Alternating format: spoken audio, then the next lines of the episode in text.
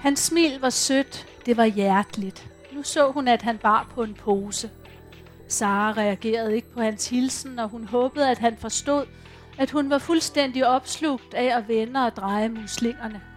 Koncentrationen gjorde hende distræt over for alt andet.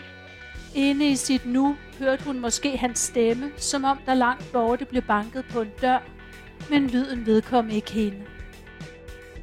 Christina Hesselholds Lykkelige Familier er en udvidet udgave af romanen I familiens skød fra 2007, som nu er blevet forenet med novellen En festlighed fra Camilla and the Horse fra 2008. De to tekster har persongalleriet til fælles og er med denne udgivelse således kommet lykkeligt i familie med hinanden. Den 15. april var hun på besøg på Hovedbiblioteket i København, hvor hun fortalte om bogen, læste passager op og besvarede spørgsmål fra de fremmødte. Mange tak for invitationen til at komme, og tak til alle jer, der er kommet. Jeg har tænkt mig dels at fortælle og læse op fra Lykkelige Familier, der som sagt er månedens bog her på biblioteket, men også at læse op fra og fortælle om mine Camilla-bøger, der faktisk er udkommet efter øh, den her bog. For som Susan fortalte lige før, så er der ikke tale om en nyudgivelse, men om en, en genudgivelse, øh, hvor to dele, der udkom i henholdsvis øh, 7 og 8, er ført sammen. De er ført sammen, fordi at de har det samme persongalleri. Øh, der er altså dels en, en roman, den hed I familiens skød, og så en novelle, der foregår en 4-5 år senere, som hedder En festlighed. Så vanligvis øh, planlægger jeg ikke særlig meget, når jeg skriver. Jeg starter bare med et billede eller en forestilling, en vag anelse om øh, en handlingsgang. Men med den her bog, i familiens skød, der var det anderledes. Der har jeg, havde jeg nemlig et, et forlæg, nemlig øh, Virginia Woolfs roman til Fyret, som kom i 1930'erne. Øh, til Fyret handler om familien Ramsay. Den foregår over en dag, og hovedpersonen er Mrs. Ramsay. Hun har otte børn og en filosofiprofessor til mand. Det, der præger hende, er stor udmattelse, og hun dør der også, da hun er 50. Jeg tænkte, at jeg kunne tænke mig at skubbe Mrs. Ramsey 70 år frem i tiden, og så skrive om hende som karakter. Hos mig der hedder hun Anne Hede, og hun er bestyrer af en sammenbragt familie. Øhm, min bog foregår også over en dag, en sommerdag i 2006, i et sommerhus i Nordsjælland. Der er familien samlet. Herr og fru Hede. Herr Hede er forlægger. Fru Hede her er gymnasielærer. De har et fælles barn, lille barn, Sara. Og datteren, Lars Hedes datter fra et tidligere ægteskab, Amalie, er på sommerferie hos dem. Det er også Lars Hedes gamle, senile mor, og Lars Hedes forfatter, Julius, han er inviteret, fordi Lars Hede skal fortælle ham, at det ikke er gået som planlagt. Han er alligevel ikke kommet på forsiden af efterårskataloget, og det prøver han at tage sig sammen til den her dag. Desuden så kommer der om aftenen en flygtningefamilie på besøg, som den her danske familie tager sig af. Øhm. Og hvad sker der ellers? Der sker det, at det yngste barn får feberkrampe og er ved at drukne og må indlægges hen mod slutningen. Der sker det, at Julius, forfatteren, forsøger at forføre den afghanske kvinde. Hun flygter fra huset. Til sidst er der kun Julius, forfatteren, tilbage. Der er to øh, billeder, som jeg lige vil nævne, som går igen igennem bogen, og som, som tjener øh, som en slags ja, billeder på bogen. Øh, dels så er der et glas med rur. Rur af de her små øh, organismer, som man kan finde på blommuslinger eller på siden af skibe. Øh, en rur er sådan en lille rund, hvid organisme. Øh, ja, når den er levende, så ser det ud som om, at den har åben mund, og med sine rankefødder, der værfer den, øh, hvad hedder det, endnu mindre organismer ind i sig. I begyndelsen af bogen, der fyldes det her øh, syltetøjsglas med ruerne. Det ser ud som om, der sidder en forsamling inde i glasset og taler, altså ruerne. De åbner jo som sagt hele tiden munden. Og ved romanens slutning, der tømmes glasset ud i havet igen. ligesom huset tømmes ved romanens slutning. Det andet billede, det er det, der har givet titlen her i den samlede udgave, Lykkelige familier. Det henviser til en ejendomlig praksis fra Victoriatiden, hvor man forsøgte at bringe mange forskellige arter sammen i et bur. Jeg vil lige læse bagsideteksten op. Øh, altså den raritet, som florerede i Victoriatidens London under navnet Lykkelige Familier, hvor man tvang rovdyr og planteædere til at leve sammen. Kaniner, katte, hunde, aber, skader, rovfugle, ugler, rotter. Han havde læst i en håndbog om kaniner forleden dag. Den lå fremme, og han havde samlet den op og bladret, den i, bladret i den. Dem anbragte man i samme bur og fremviste dem for publikum på markeder og lignende steder. En skøn samdrægtighed, et paradis uden vold og drifter. En sådan blandet forsamling havde engang holdt i 36 timer uden føde. Det var rekorden. Her holder de kortere, kan man sige. Men man møder dem også kun i løbet af en dag. Men jeg mener bare, at de ender med at forlade huset alle sammen, som dagen går. Jeg tror, at øh, bogen kom til at handle meget om, ja, hvor svært det er at leve sammen, og hvor svært det er at være tolerant. Anne Hede har det svært med sin papdatter. I bogens løb, der laver hun en liste på otte punkter. Øh, et forsøg på at finde ud af, hvorfor det er så svært at have at gøre med det her barn. Den afghanske flygtning har svært ved at være tolerant over for den her gennemsnits familie, hun bryder sig ikke om homoseksuelle. Hun har svært ved familiens hund. og Hun har svært ved, at familien hele tiden øh, giver hende brugte ting. Og omvendt har de svært ved nogle af de holdninger, hun har.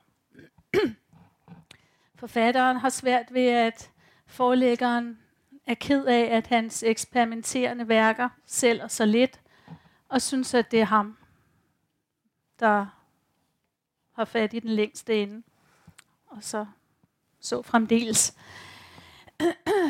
Men øh, for lige et kort før jeg giver mig til at læse op og, og vende tilbage til Virginia Woolf. Altså øh, tematisk familien, især øh, den kvindelige hovedperson, har jeg så adopteret skudt frem i tid. Men også altså formelt, at tiden er trængt sammen til en dag. Og også stilen, at den består af en række synsvinkelskift. Øh, og hele tiden, så vises det frem, hvordan bevidstheden øh, tager verden ind. Den her stadige vekselvirkning mellem bevidsthed og verden, hvor det, man ser, bliver en del af det, man tænker på. Sådan foregår bevidsthederne i den her bog. Og sådan foregår bevidsthedsarbejdet. Øh, og også det har jeg overført fra Virginia Woolf. Det er sådan, hendes bøger især øh, til fyret og Mrs. Dalloway ser ud. Godt. Men jeg vil læse fra starten, som foregår ved stranden. Der er Anne med sin datter Sara og forfatteren Julius kommer vandrende. Se, der kommer Julius, sagde Anne og følte sig opmuntret for der kom Julius langsomt gående hen ad stranden i sit evige jakkesæt. Det var synd for ham, at han ikke havde nogen familie, hvor yderst anstrengende det end kunne være at have en. Der havde engang været en kvinde på en af de første bøger, han havde udgivet for mange år siden, og som hun endnu ikke havde fået læst, var denne kvinde fotograferet stående bag ham med armen om ham. Man kunne ikke se andet af hende end lidt mellemblondt hår, skulder og arm. Og muligvis skulle man tænke, at bag en hver stor mand står der en kvinde. Og Julius var vist en stor forfatter. Ikke den bedste, sagde Lars, men hederlig. Og lad os nu se, hvad han kan drive det til. Lad os nu se. Men det havde ikke undret hende, at kvinden havde forladt ham. Hvem kan holde ud og stå i skyggen af en anden? Hvordan kunne hun overhovedet gå med til at lade sig fotografere sådan, og så netop i 70'erne? Men de så lykkelige ud i deres sidelæns dans, en koreografi af forelskelse, selvom man ikke kunne se andet af hende end skulder og arm. Julius ansigt var blødt og overgivent. Kvinden holdt ham tæt ind til sig. Øv, sagde Sara, så skal I snakke. Se om du kan finde ruer. Den lille færge forlod færgelejet på den anden side af fjorden og kom imod dem. Den bevægede sig frem og tilbage dagen igennem. Der var kun plads til 7-8 biler. Det tog den mindre end 10 minutter at krydse fjorden. Hun var glad for, at den var kommet tilbage. Den havde ligget i dok i flere år. Kommunen havde besluttet sig for at afskaffe den, men nu var den kommet tilbage. Sara sprang ned til strandkanten med det tomme syltetøjsglas. Det var lavvand, og stranden var dækket af sten og blåmuslinger. Der skulle nok være roer. Anne løftede hånden og vinkede til Julius. Der var noget uendeligt gråt og usundt over ham, selvom han gik vældig meget op i sin kost, der havde fyldt skabet over vasken med et helt batteri af vitaminer og mineraler. Til gengæld røg han som et bæst. Han havde sågar konstrueret et langt rør, så han kunne ryge i brusebadet, uden at cigaretten blev våd. Han havde vist hende røret. Hun havde selv sagt ikke set det i anvendelse. Hans smil var sødt, det var hjerteligt. Nu så hun, at han bar på en pose. Sara reagerede ikke på hans hilsen, og hun håbede, at han forstod, at hun var fuldstændig opslugt af at vende og dreje muslingerne. Koncentrationen gjorde hende distræt over for alt andet. Inde i sit nu hørte hun måske hans stemme, som om der langt borte blev banket på en dør, men lyden vedkom ikke hende. Og den hengivenhed eller opslugthed forsvinder på et tidspunkt, og som voksen vil man give meget for at få den tilbage.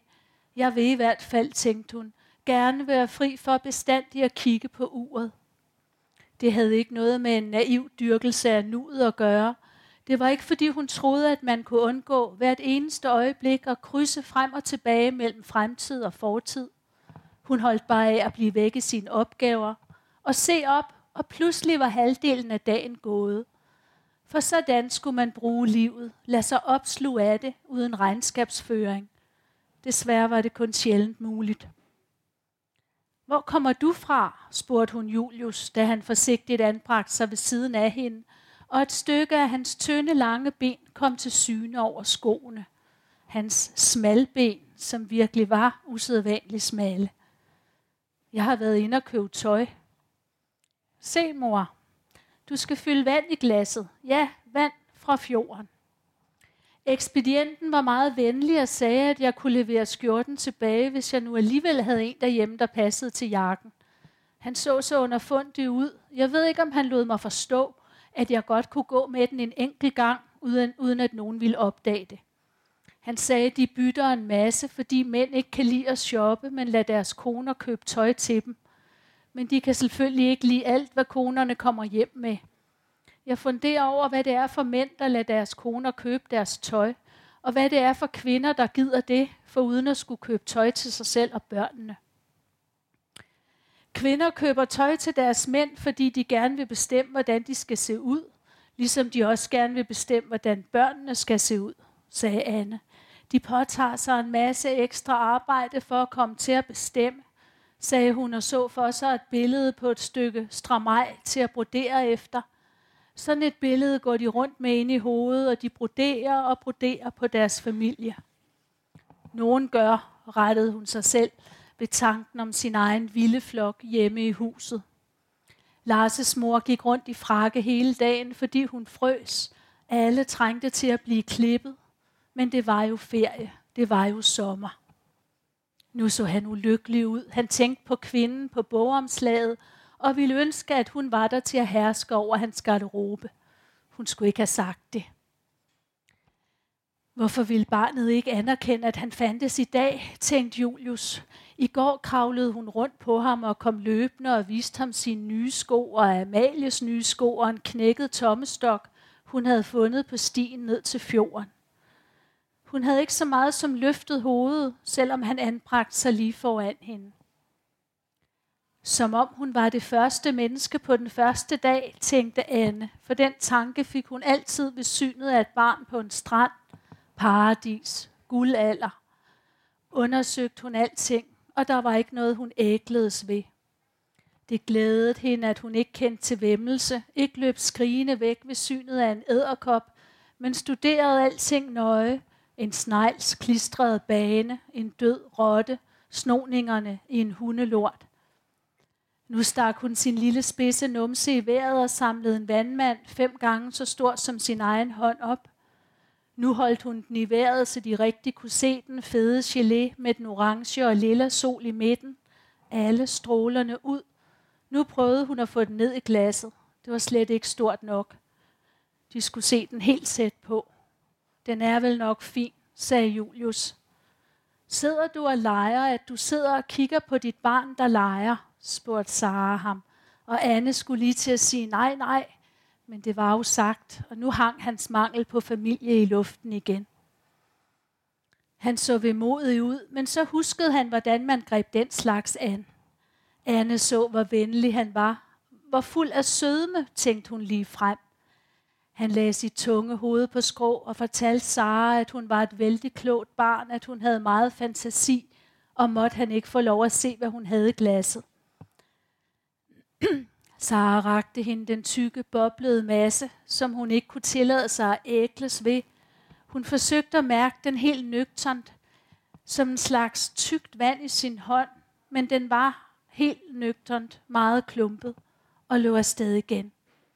Hun bevægede sig næsten udelukkende i løb, og var det dog ikke vidunderligt, at alting var så vigtigt og hastede så meget, at hun ikke kunne vente et halvt minut til med at vise Julius glasset. Hun kunne ikke finde glasset, råbte hun.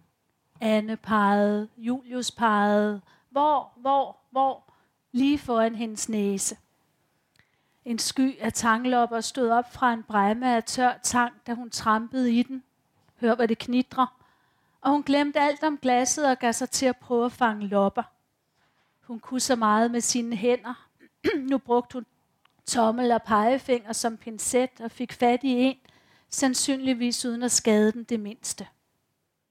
Har du tid til at vaske for mig en sidste gang, inden jeg rejser? spurgte Julius. Det kan du tro, og hvis der er andet, du har brug for, må du sige til, hvis der er nogen, du gerne vil have, jeg skal invitere til middagen i aften, så må du sige det, sagde hun, og forstod ikke, hvorfor hun sagde det.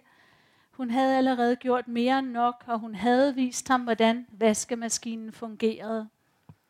Det var den behagesyge, der talte ud af hende. Hvordan skulle hun for øvrigt få fat i gæster med så kort varsel, og var de ikke også nok allerede? Nasema og børnene kom også.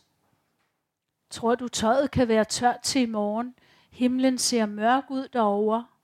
Det er nok ved at være slut med det fine vejr. Du må ikke tage det med dig i morgen. Nej, hvor færgen livede fjorden op med sin pløjen frem og tilbage, og den havde en funktion. Det var til at have med at gøre, i modsætning til den øre sønderdøvende speedbåd, der netop nu flænsede vandet. Sara løftede hovedet og holdt sig for ørerne. Det føltes som om vandmanden løb ud mellem fingrene på hende. Hun rettede den og huskede en fuld grønlænder på en gade i København. Han var gået om kul på fortorvet lige foran hende, og hun havde stablet ham på benene. Han skulle da ikke bare ligge der. Selv slingeren var værdigere end liggen, for det kunne vel ikke være et resultat af hendes ordenssans. En dag havde hun grebet sig selv i at rydde op efter de andre lånere på børneafdelingen på biblioteket. Så gik han om kul igen. Det gentog sig et par gange. Han lugtede intens af røg og sprut. Til sidst havde hun taget ham under armen og ført ham hen til en lygtepæl og lænede ham op af den, snoede ham rundt om den. Hun var gået sin vej uden at kigge sig tilbage. Han var sandsynligvis lige så stille glædet ned ad den igen. Men nu, der, nu, du, nu, nu du spørger, så er der faktisk noget, du kan gøre. Jeg siger det til dig, fordi jeg ved, du vil forstå det. Lidt borte havde en flok sportsudøvere kastet sig ud fra skrænten og svævede på luftstrømmene, fastgjort til deres snorende plastikkonstruktioner. En slags flade luftbåde. Vinden fik dem til at blafre, sidre i kanterne, og den blafren gav hende lyst til at sejle med sejl, uden anden lyd end bølgerne mod stævnen. Små, hårde krabbølger, der ophidset sagde, vågn op, vågn op, eller lange, rullende og søvndysende bølger, og så sejlets blafren. Stiger mod en knaldblå himmel og mærke hastigheden ved at lade hånden slæbe gennem vandet, eller tværtimod lukke øjnene, fordi hun blev så døsig. De ganske enkelt lå i luften. Hvad var det, den sport hed? Hun nikkede opmuntrende. Hun havde lyst til at gå ned til strandkanten med vandmanden. De lille orange tråde inde i den lignede trævlerne i rabarbergrød. Hun skulle tage at lave rabarbergrød en dag. Rabarberne var kolossale i år. Men så ville Sara begynde at tale til hende, og hun ville have afbrudt Julius. I morgen rejste han. Hun skulle være en god værtinde. Hun holdt af ham, og så ville der igen blive lidt mere plads til hende selv. Jeg er lutter ører, sagde hun. Han vidste alligevel ikke, om han ville sige det. Det kunne så let misforstås. Måske ville hun tro, han lagde an på hende, men han vidste udmærket, hvor godt hun hang sammen med Lars. Men hun var stadig køn. Det var så tomt at være alene om alting. Rejser, middagsselskaber, museer, spacereture, tøjindkøb. Ikke at han ønskede, at nogen skulle købe hans tøj for ham, men hvorfor havde hun ikke spurgt, om hun måtte se hans nye tøj? Nu gjorde han det. Jeg ved, du vil forstå det, fordi du er et lidenskabeligt menneske, sagde han. Hun krympede sig, men det så han vist ikke. Kærlighed spiller en stor rolle i dit liv, det er tydeligt, og du er ikke som folk er flest. Så ja, vil du ikke hjælpe mig med at finde en kone? Nu håber jeg ikke, du synes, jeg ikke skulle have spurgt. I Amerika for eksempel er det så almindeligt, det ved du godt, og ikke spor pinligt. Der inviterer man enlige sammen til middag, for at de skal møde hinanden. Jeg spørger alle mine venner om det. Jeg har spurgt dem så mange gange, at de ikke kan holde ud, jeg bliver ved. De siger, find selv en. Gå i byen, eller opsøg en af disse klubber, du ved. Bare tanken får det til at vende sig i mig. Prøv nettet, siger de. Men jeg vil møde hende kød og blod. Jeg tror, det er en genvej. En, der kender mig, en, der kender hende. Det må da være en genvej. Hvis du synes, jeg ikke skulle have spurgt, skal du bare glemme det igen. Der er så mange tiltrækkende kvinder. Jeg ser 50 om dagen. Der må der være en til mig. Der må der være en, jeg kan elske.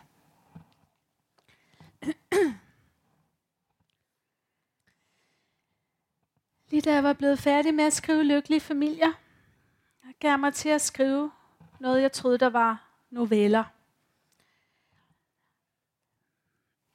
Men det viste sig efter et stykke tid, at der var sammenhæng mellem de enkelte tekster. Og jeg, jeg samlede teksterne i den her bog fra 2008, der hedder Camilla and the Horse. Da jeg var færdig, opdagede jeg, at jeg godt kunne skrive mere. Derfor skrev jeg en fortsættelse, Camilla og resten af selskabet. Og der var mere stof om de samme personer. Det blev til selskabet Gør op fra 2010 eller 12. Og så i år kom den sidste i serien. Den hedder Agterudsejlet. Jeg har kaldt de her bøger for fortællekredse, og det har jeg gjort, fordi jeg har lavet en struktur, hvor fortællingerne åbner sig mod hinanden. Øh, I al korthed, så er de personer, der færdes i dem, ja, seks personer, tre mænd, tre kvinder, i alderen mellem 35 og 45, 50 måske. De bor i København, de kender alle sammen hinanden, de er ægtefæller, undervejs bliver de tidligere ægtefæller, og de er venner. Og i alle stykkerne refererer de til hinanden, de fortæller hinanden, og de fortæller om hinanden. På den måde opstår der en række fortællelinjer på kryds og tværs. Øh, det var en meget, meget skøn måde at, at skrive på. Altså at jeg kunne lave noget, der, der lignede en romanagtig struktur, men uden at skulle skrive en roman. Jeg var lige blevet færdig, færdig jo med den her, og på en måde havde den været lidt af, af et slæb. Fordi det er jo altid sådan i romaner, så vidt jeg har erfaret, at der er overgange eller stykker, som man ikke har lyst til at skrive så meget, som man har lyst til at skrive nogle andre ting i bogen, men som skal med, fordi historien øh, kræver det. Man kan selvfølgelig vride og vende sig på forskellige måder, man kan lave en masse klip, men der vil altid alligevel være nogle overgange. Og der, er en, der skal, ja, hvad skal man sige? Der skal i hvert fald spekulation til for at få, få tingene til at hænge sammen. Det slap jeg så for her, fordi jeg, i og med at jeg lavede historier, hvor man mødte personerne igen og så videre, så fik jeg et meget frit forhold til tiden. Jeg kunne simpelthen gå ind i historien næste gang, når det passede mig. Noget andet, der gjorde mig meget glad, da jeg havde skrevet et stykke, det var, at jeg synes, jeg havde fundet en ny måde at skrive på. Altså en for mig ny måde. Jeg havde fundet en, en skrift, hvor jeg havde helt forfærdelig meget plads. Lige pludselig skrev jeg nogle meget lange sætninger, og jeg opdagede, at inde i de her lange sætninger, der kunne jeg skifte tonefald, når jeg ville. Jeg kunne få alle mulige humører med, også ind i den samme sætning næsten. Jeg kunne have forskellige ja, genre-elementer med. Der kunne være et lille vers. Der kunne være en plat vidighed. Der kunne være noget, der var meget smukt og poetisk. Sådan kunne jeg skifte. Det forekom mig meget, meget ja, smidigt og rummeligt. Hele ideen, når man skriver, må være at finde en måde, hvor der er så meget plads som muligt, sådan så det ikke føles som om, man begrænser sig selv. Og det synes jeg er udviklet med de her bøger. Det er svært at sige særlig meget om, hvad de handler om. Fordi at skriften hele tiden laver så mange afstikker, så mange udflugter eller digressioner, sådan så bøgerne kommer til at handle om alt muligt forskelligt. Men i hvert fald, så sker der det for de her personer, som der ofte sker i, i den ja, alder, som de har.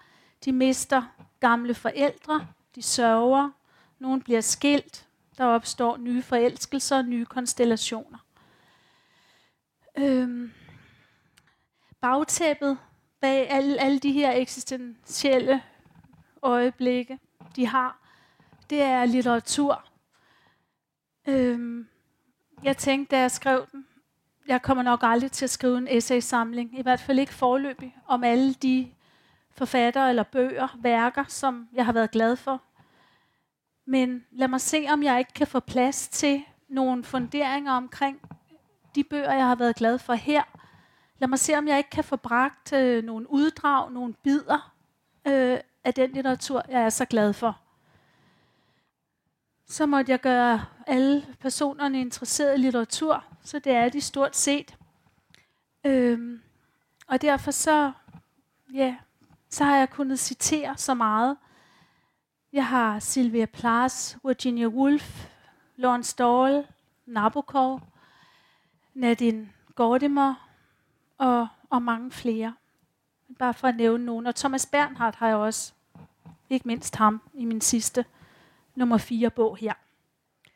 Så altså en masse liv og eksistens på et bagtæppe af litteratur.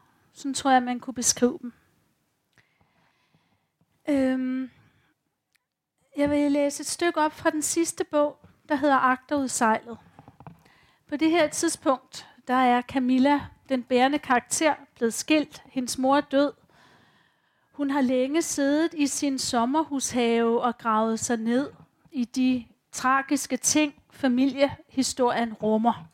Men så køber hendes veninde Alma to billetter til New York, og så tager de afsted.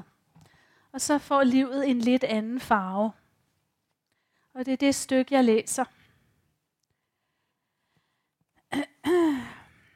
Alma er forfatter, og hun er inviteret til Columbia University, fordi hun er kommet med i en amerikansk antologi. Og Camilla er altså kommet med. Først er det Alma, der fortæller. Måske skulle jeg lige sige først, at der er også nogle dyr i mine bøger. Personen Edvard, han har købt en hund, da han mistede sine forældre. Han har købt en hund for at se, om han ikke kan gå sorgen af sig. Da han får det bedre, så giver han den her hund til Camilla, fordi nu er det hende, der sørger. Så hun har sin hund, og hun har også købt en hest. Den har hun erstattet sin øh, bortvandrede ægtemand Charles med. Så først er hun ikke så glad for at skulle afsted, fordi hun, hun er meget glad for de her dyr. Men afsted kommer hun. Det holdt hårdt at få Camilla slidt fri af, de, fri af de dyr. Hun har længe talt om, at hun burde være englænder, så glad hun er blevet for hunde og heste. Jeg er hunde hestedame, siger hun om sig selv. Men jeg viftede hende om næsen med billetterne, og med kom hun. Og se, hvor heldig hun er, for nu sætter en utrolig smuk mand sig på stolen ved siden af hendes. Jeg er her, fordi jeg har fået en novelle med i en amerikansk antologi. Jeg sidder i panel med forlæggeren og en anden forfatter. Om lidt skal jeg læse op. Jeg må kun læse op i tre minutter. Forlæggeren bryder sig ikke om oplæsninger. Han mener, at man får mere at vide om forfatteren ved at høre vedkommende tale. Vi har mødtes to gange, og begge gange har han spurgt mig, om jeg kunne lide at lave mad. Jeg kunne se, at der var et rigtigt og et forkert svar. Jeg gættede på kuli. Men jeg sværger ikke til noget bestemt køkken, sagde jeg. Jeg tager det bedste fra dem alle sammen. De, det var ham og hans assistent, syntes, at Camilla og jeg skulle prøve en rigtig deli, nu vi var i New York. Så jeg sad med en bagel med flødeost og røget laks og ringe af rå løg. Det var ikke nogen stor oplevelse. Først og fremmest sej, svær at have med at gøre, når man skal tale. Og dertil en ejendomlig drik på assistentens befaling, en såkaldt egg cream, selvom der ikke er æg i, kun mælk, chokoladesirup og selser, omrørt. Den skummer. Mens vi spiste, talte vi om mad. Jeg fortalte om den islandske ret, der hedder den sorte død. Måske forveksler jeg det med en snaps og består af kød, der længe har ligget nedgravet i jorden og derved er blevet mørt. Det gav en vis reaktion.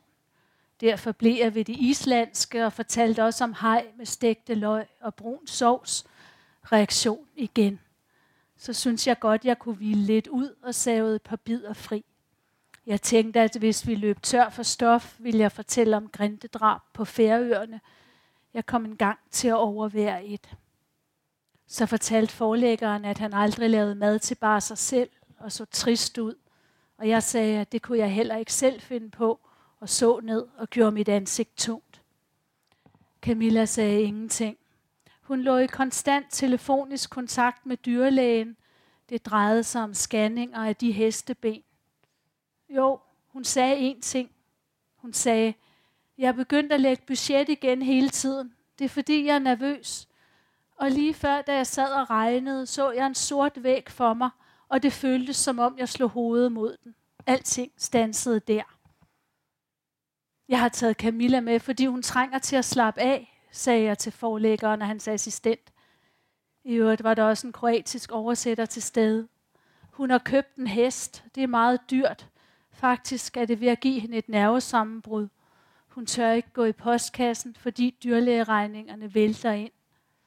Det passer ikke. Hun mailer dem, sagde Camilla. Så gav de sig til at tale om hestekødskandalen, og Camilla rejste sig. Rolig nu, sagde jeg. Du har selv sagt, at den har fået så meget medicin, at den ikke kan bruges til konsum. Men hun blev nødt til at gå uden for at ryge.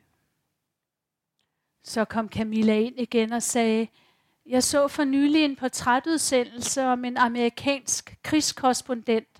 Hun var samtidig med Hemingway, men blev meget ældre, før hun tog livet af sig. Jeg kan ikke huske, hvad hun hedder. Men da hendes mor, som hun var tæt knyttet til, døde, skrev hun i et brev til en ven, at hun følte sig som et kompas, der havde mistet nord. Hun følte sig retningsløs, og det er sådan, jeg har det. Tanken om at skulle leve 25-30 år til. Hun satte sig ned. Camilla, sagde jeg. Det må være Martha Gellhorn, ikke? sagde forlæggeren til assistenten. Der var to ting, hun var ked af, hun ikke havde opnået. At skrive en bestseller og have haft et kærlighedsforhold, der varede. Jeg vil kun være ked af det sidste, sagde jeg. Det tror jeg ikke på, sagde Camilla. Alas, jeg har læst op af oversættelsen. Det gik udmærket. Den smukke mand ved siden af Camilla lå. Det er ikke noget stort publikum. Der er nok 30. Vi befinder os i et bibliotek på Columbia. Men nu kommer ildprøven, samtalen. Forlæggeren vender sig mod mig for at tale med mig om min novelle. Er det normalt i Danmark, at kvinder prøver at sælge deres mænd til prostituerede på stripbar, spørger han. Nej, siger jeg. Den foregår også i Berlin. Der optræder tre kinesere i novellen, siger han. Hvorfor står der Three Short Chinamen? Jeg tænker, hvis der er kinesere blandt publikum, dør jeg. Jeg tør næsten ikke se op, men der er heldigvis kun en mulat. Det var heldigt, jeg ikke læste det om den stribende mulat. Jeg er ikke racist, siger jeg. Hvis der havde været en bibel, havde jeg lagt hånden på den. Nu kom jeg endelig til Colombia med min litteratur, og så skal jeg sidde og sige, at jeg ikke er racist. Man ved jo godt, at kinesere er små. Han siger Chinese, ikke Chinaman. Det er der ingen grund til at skrive, siger forlæggeren. Nej, siger jeg, men faktisk er det et citat fra en ældre dansk sang. Så skulle der have været en fodnote, siger forlæggeren. Hvordan lyder den sang så? Det er en vrøvlesang, siger jeg og ser på Camilla. Nu kommer der hjælp. Manden rejser sig fra stolen ved siden af Camilla og siger, jeg boede i Danmark indtil jeg var syv. Den lyder sådan her. Og så gør han, som om han spiller på mundharpe. Tri, smi, kniseri på hibri, plis, stid, i billig, de pikin, tribis, Sikke min betjent, spirt ved dir ved hint, tri, smi, kniseri på hibri, plis. Han satte sig ned igen. Fantastisk, sagde Camilla. Tak, sagde den smukke mand. Systemet er, sagde han til forsamlingen, at man kan variere sangen med forskellige vokaler og lade som om man spiller på forskellige musikinstrumenter. Mm, sagde en forsker, det kender vi fra Mali. Har du ikke lyst til at prøve at sige det med O? spurgte Camilla. Jo, det kan jeg godt, sagde han og rejste sig igen. Nej, så tror jeg hellere, jeg tager med A. Mm, sagde forlæggeren, men hvad betyder det? Man må huske på, sagde jeg, at Danmark ikke er et multikulturelt samfund ligesom jeres. Kinesere var engang, længe faktisk, sjældne i Danmark. Ja, sagde den smukke mand, det var ikke hver dag, jeg så en kineser. Hvor gammel er du? spurgte Camilla. 51, sagde han. Hvor gammel er du? 46, sagde hun. Fem års forskel, sagde han. Ja, sagde Camilla. Hvad betyder sangen? spurgte forlæggeren tålmodigt med hånden på øksen. Camilla rejste sig og sagde, Three little Chinamen at Astor Place stood there playing on a double bass bass. Along came an officer. What the hell is this? Three little Chinamen at Astor Place. Tak, sagde forlæggeren og vendte sig mod den næste forfatter. Han var færdig med mig. Jeg havde tabt. Undskyld, sagde jeg, men eftersom der også findes høje kinesere, er der god grund til at nævne, at de er små. Bagefter tænkte jeg på, at jeg også kunne have talt lidt om den mulige kraft i billedet af små mænd, der køber sex af høje, eller i hvert fald højere kvinder. Det kan tilskrives oversættelsesproblemer, gentog forlæggeren. Der skulle have været en fodnote. En fodnote med din oversættelse, mimede jeg til Camilla, men hun viskede med sin nabo. Bagefter var der reception med rødvin og ost og kiks. Hver gang der kom nye fra publikum hen til mig, synes jeg, måtte, at jeg måtte gentage, at jeg ikke var racist. Men det troede de heller ikke. De forstod, hvilken ånd det var sagt i. Jeg gik hen til Camilla, der ikke ved fra den smukke mands side. Er han ikke smuk, viskede hun til mig. Jeg er blevet forelsket. Det var godt, sagde jeg, og hurtigt, så kan vi få sendt dit dyr, de bibdyr af bib til. Nå, så var der ikke mere vin, og vi blev nødt til at gå. Vi skulle ud og spise, men før vi kunne komme afsted, skulle assistenten hjælpe arrangørerne med at pakke kiksene og osten sammen, selvom det hele næsten var spist. Det var utroligt så lang tid det kunne tage, men det var den slags kiks fra en æske, hvor hver slags hører hjemme i et hul af form efter dens form. Skal vi ikke hellere tage hjem på vores hotel og drikke, spurgte jeg. Jeg er helt slået ud. Camilla vendte sig mod den smukke mand. Nu galt det om at få ham med. Han vidste ikke rigtigt. Han var ved at fortælle forlæggeren om sit tilhørsforhold til Danmark. Lad os finde en taxa, sagde jeg. Ah, han vidste ikke rigtigt. Vi har en masse tolvfri jeg. Lad os drikke den på vores hotelværelse. Vi bliver nødt til at tage dem alle sammen med, sagde jeg til Camilla. Ellers vil han ikke. Ja, sagde Camilla. Jeg kan jo ikke være en hunde hestedame resten af mit liv, vel? Nej, sagde jeg. Time for change. Da vi endelig var kommet ud af Colombia og stod på gaden alle sammen, vidste han stadig ikke rigtigt. Forlæggeren stansede en taxa og kravlede ind, og assistenten bagefter, men han blev stående. Så elsker du alligevel ikke Danmark så højt, sagde jeg og kravlede ind, og så satte han sig ind på forsædet. Camilla satte sig på skødet af mig. Og så er det Camilla, der fortæller. Han satte sig på stolen ved siden af min, og efter bare et øjeblik blev det næsten umuligt at lade være at række ud og røre ved hans hænder. Da han rejste sig og fremsagde den tåbelige sang, tænkte jeg, at ham ville jeg være sammen med resten af mit liv. Så hurtigt gik det. Og jeg ved godt, jeg ved godt. Da de andre var gået, og vi var blevet alene, rakte jeg hånden ud imod ham og sagde, kom. Han sagde ja og rejse sig. Så rørte vi endelig hinanden, og han gav sig til at trække mig hen imod sig og skubbe mig fra sig igen, mens hans arme lå rundt om ham og rundt om mig, og han hele tiden kyssede mig med korte, ret hurtige bevægelser. Det var højst nogle få centimeter, bort fra sig, hen til sig, og med den rytme trak han mig ud af mig selv. Jeg holdt op med at tænke, at jeg skulle gøre noget, være nogen. Jeg følger bare med, tænkte jeg, og lod mig trække frem og tilbage. Og hele tiden var hans ansigt så tæt på mit. En gang imellem måtte jeg se hans øjne og trække mig lidt tilbage. De var i mørke, halvt lukkede. To eller tre gange sagde han, Åh Gud, helt lavt, men jeg hørte det og blev glad. Han talte til mig på dansk, men jeg bad ham tale amerikansk, for jeg ville have, at han talte på sit eget sprog, så jeg kunne være sikker på, at han vidste, hvad han sagde. Så gjorde han det. Han sagde på amerikansk, skal jeg tale amerikansk? Det føles underligt at tale amerikansk til dig. Derefter talte han dansk, og jeg forsøgte ikke igen at drive ham tilbage i hans eget sprog. Han lød ung, når han talte dansk. Stemmen blev for ung til resten. I øvrigt sagde han næsten ingenting. Jeg bad ham om at sige sit navn, for selvom jeg var fuldstændig opslugt af ham, havde jeg et øjeblik glemt, hvad han hed. Hvordan skal jeg bevare i mig den styrke og rytme, hans krop besad og trak mig med i? Det kan jeg ikke. Jeg var ved at komme til at sige, at jeg elskede ham, for jeg kendte ikke andre ord for den henrykkelse, og for ikke længere at være overladt til mig selv og mit eget hoved. Det var morgen. Vi har elsket i mange timer, sagde jeg. Vi har elsket i fem minutter, sagde han. Vi satte os op for at drikke lidt vand. Er du gift? spurgte jeg. Ja, sagde han let. Så er det derfor, du ingenting har sagt til mig, sagde jeg. Jeg kom til at tænke på en replik af romanfiguren Peter Walsh. Noget i retning af, at når man er over 50, gider man ikke længere fortælle kvinderne, de er smukke. Dyrlægens bror havde det mindste sagt, at min hud var blød, og spurgte, om jeg brugte urter. Nej, sagde han, jeg siger aldrig ret meget. Du skulle måske gå med ring. Tror du, det ville have hjulpet? Hvorfor gjorde du det så? Jeg var også i tvivl, men så kom taxaen, og hun sagde til mig, så elskede jeg ikke Danmark højt nok.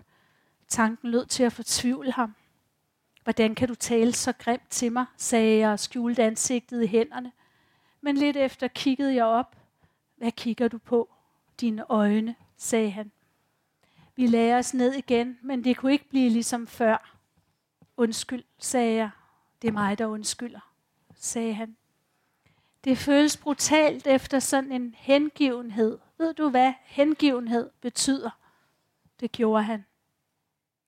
Vi tænkte, at vi skulle sove lidt, men det er jeg ikke ret god til. Og da han var faldet i søvn, stod jeg op og gav mig til at tømme askebæger og smide flasker ud.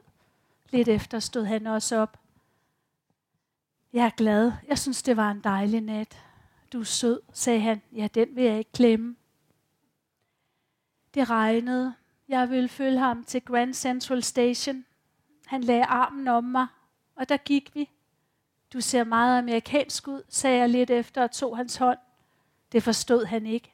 Han plejede at blive tillagt forskellige nordeuropæiske nationaliteter, og han var der også hjerteskærende blond, eller havde i hvert fald engang været det. Nu var han vel egentlig ret grå. Men faktisk var det hans frakke, jeg gik og kiggede på.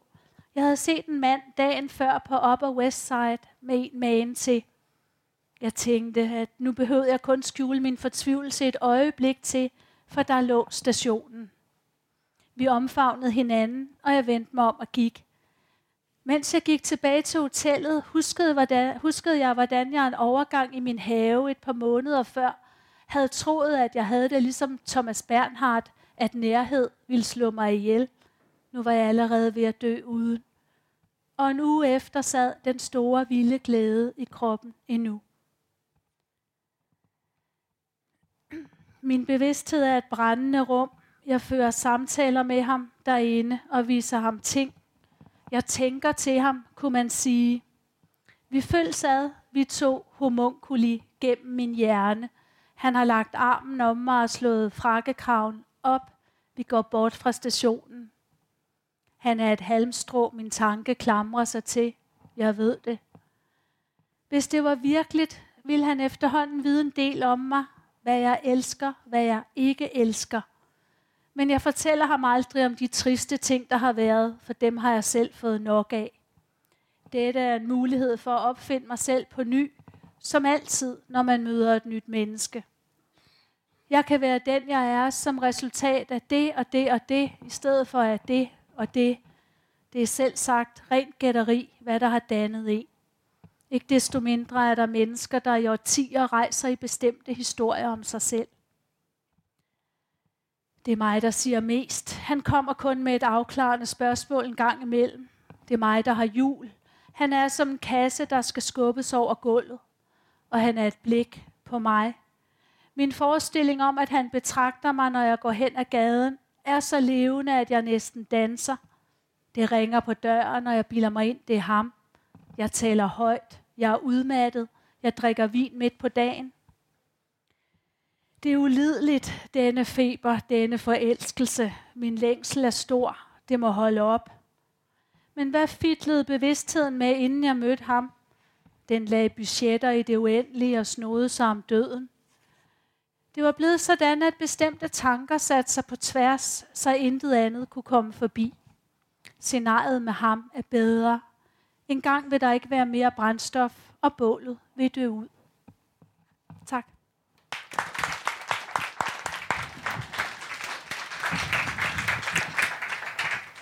Der er en mulighed for at stille spørgsmål.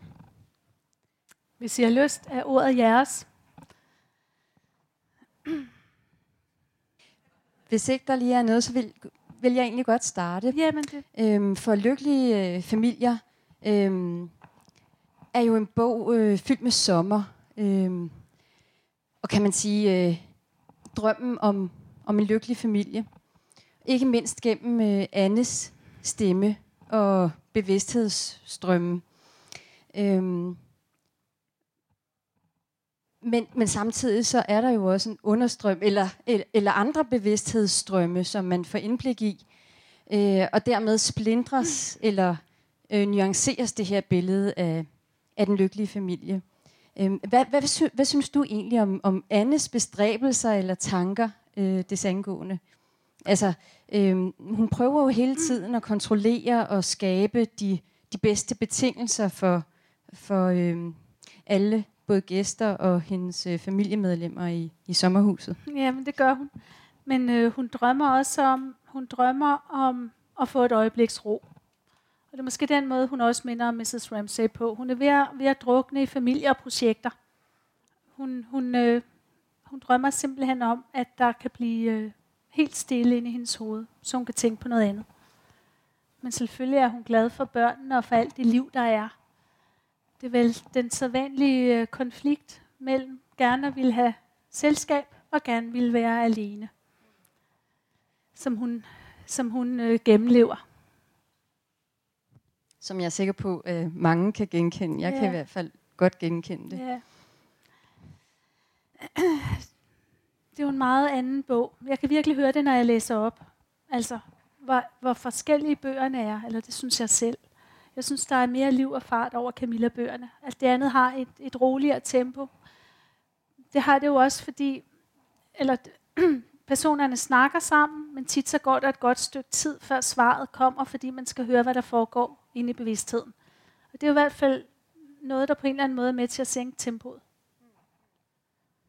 Men du er så glad for, nu nævnte du i forbindelse med Camille-bøgerne, at, øh, at du øh, lader dem være interesseret i, i litteratur, øh, for yeah. dermed også at give nogle give læseren øh, vel sagtens nogle bidder af, af litteratur, du holder af. Og øh, Lykkelige Familier øh, er, som du nævnte, øh, øh baseret på, øh, på Virginia Woolfs øh, berømte roman. Yeah.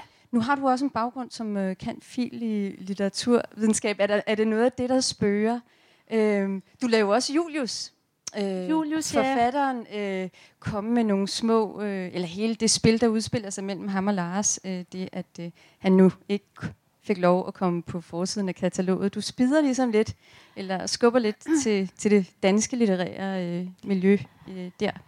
Ja. Det var lidt rodet spørgsmål, ja. egentlig. Ja, ja men, men det er øh. rigtigt. Den handler jo mere, den han kommer der ved gennem figuren Julius. Mere end at, end at handle egentlig om litteratur, så kommer den til at handle om de ting, der omgiver litteraturen, altså offentligheden, forfængeligheden, ønsket om læser, ønsket om opmærksomhed, øh, den selvpromovering øh, og eksponering, der skal til i et eller andet omfang, øh, for at litteraturen kan blive synlig. Det, det problematiserer han. Øh, han er også ved at skrive en bog, og den citerer han af undervejs. Og det er et lige så håbløst værk, som han plejer at skrive højt ravne. Øh. Det er i hvert fald højt ravne, ja. Jeg ved ikke lige, hvordan jeg skal formulere spørgsmålet, men øh, altså forholdet mellem forfatteren og så den tekst, som nu altså du skriver, altså hvad er det, der sker i den proces, eller hvordan er det at kigge på sin tekst bagefter? Øhm, det, jeg spørger, fordi øh, der er et eller andet, der sådan er meget fremmed for mig i den måde, du præsenterer nu altså din tekst på. Altså der, tænkte, der er et eller andet, jeg godt vil prøve at forstå. Og jeg ved ikke lige, hvad det er, jeg skal prøve at pege på, for at måske blive lidt klogere. Nej, altså du mener du den måde, jeg taler om mine bøger på? Øh, øh, altså, at den måde, mener du, når du siger præsentere, altså de ting, jeg har sagt om, om de her bøger? Ja, eller måske hvordan du selv, øh, altså hvis jeg prøver at give et bud på et svar, altså at man skriver for måske at blive klogere på, på det, man skriver om, og man oplever nogle, at nogle ting begynder at, at give yeah. mening i forhold til, til den relation, man har, øh, også til sig selv. Og, så det kunne være måske det, det handler om. Men jeg har svært ved at... Altså, der er et eller andet og jeg tror ikke bare, det, det er dig, men altså i det hele taget med forfatter og, og så øh, deres tekster, men nu er det ikke så tit jo, at jeg hører forfatteren selv stå og læse op. Altså, det er bare, med dig synes jeg, det bliver meget sådan præsent, at der er et eller andet der, som, som om det trænger sig på, eller som jeg vil høre, om du kunne sige noget om. Men de ting, du siger, altså at det har det kommer til at have med tænkende og erkendelse at gøre, når man skriver. Det er jo i hvert fald helt sikkert, at øh, ting kommer til at stå en klare. Øh, og hele tiden er det sådan, at, øh, at formen på en måde beskytter en selv mod stoffet. En hård form, klar form, gør, at det kan være meget personligt, uden at det overskrider en grænse, hvor det mere bliver terapi end litteratur. Øhm, er det så noget, du tænker på? Øh, det, det bliver jo, når jeg prøver at sige, hvad bøgerne handler om, det kan godt være, det lyder, ja, hvad skal jeg sige, meget udvendigt. Det er det. Det er svært at præsentere dem, synes jeg. Det er også derfor, jeg ofte læser meget op, fordi så kommer teksten til at tale for sig selv. Men jeg ved ikke, om, om det var nogle af de ting, du tænkte på. Øh, altså i hvert fald øh, noget af det, du sagde med forholdet mellem terapi og, og, og, øh, og tekst, eller altså øh, om det bliver litteratur, eller om det bliver terapi, det kan jeg så i hvert fald genkende selv fra noget med undervisning. Altså om det selv bliver sådan et terapeutisk forløb, man tager sine elever ind i, eller om man faktisk underviser. Så der er jo i hvert fald et eller andet spil der. Så det hører jeg så også, du siger, at der er et eller andet, du må forholde dig til, når du skriver. Ja, jeg siger, at det, det har absolut ikke noget med terapi at gøre. Kun litteratur. Men selvfølgelig kommer man til at tænke og erkende, når man skriver. Men jeg ved ikke, om man får det bedre. Altså, egentlig. Jeg vil bare tilføje, at noget af det, der er karakteristisk, i hvert fald for det, jeg har læst af det, at det er der jo meget humor med. Altså, som jo i hvert fald er meget forskelligt i forhold til sådan en, altså sådan en udkrænkning, eller hvad kan Ja. man kalde det, ikke? Jo. Ja. Jo, men tak skal du have. Det var lidt det, jeg snakkede om med, at, øh, at det gælder om at have en form, hvor der er plads. Øh, og ja, blandt andet til humor. Jeg vil sige tusind tak til dig, Christina. Tusind tak. Og tak til jer publikum. Tak. Tak for i aften. Månedens bog podcastrækken blev produceret af Københavns Biblioteker på www.bibliotek.kk.dk-lyd kan du finde flere episoder med foredrag af andre forfattere. For eksempel Majsa Ejmo Bud, Christina Nyer Glaffri og Iben Mondrup.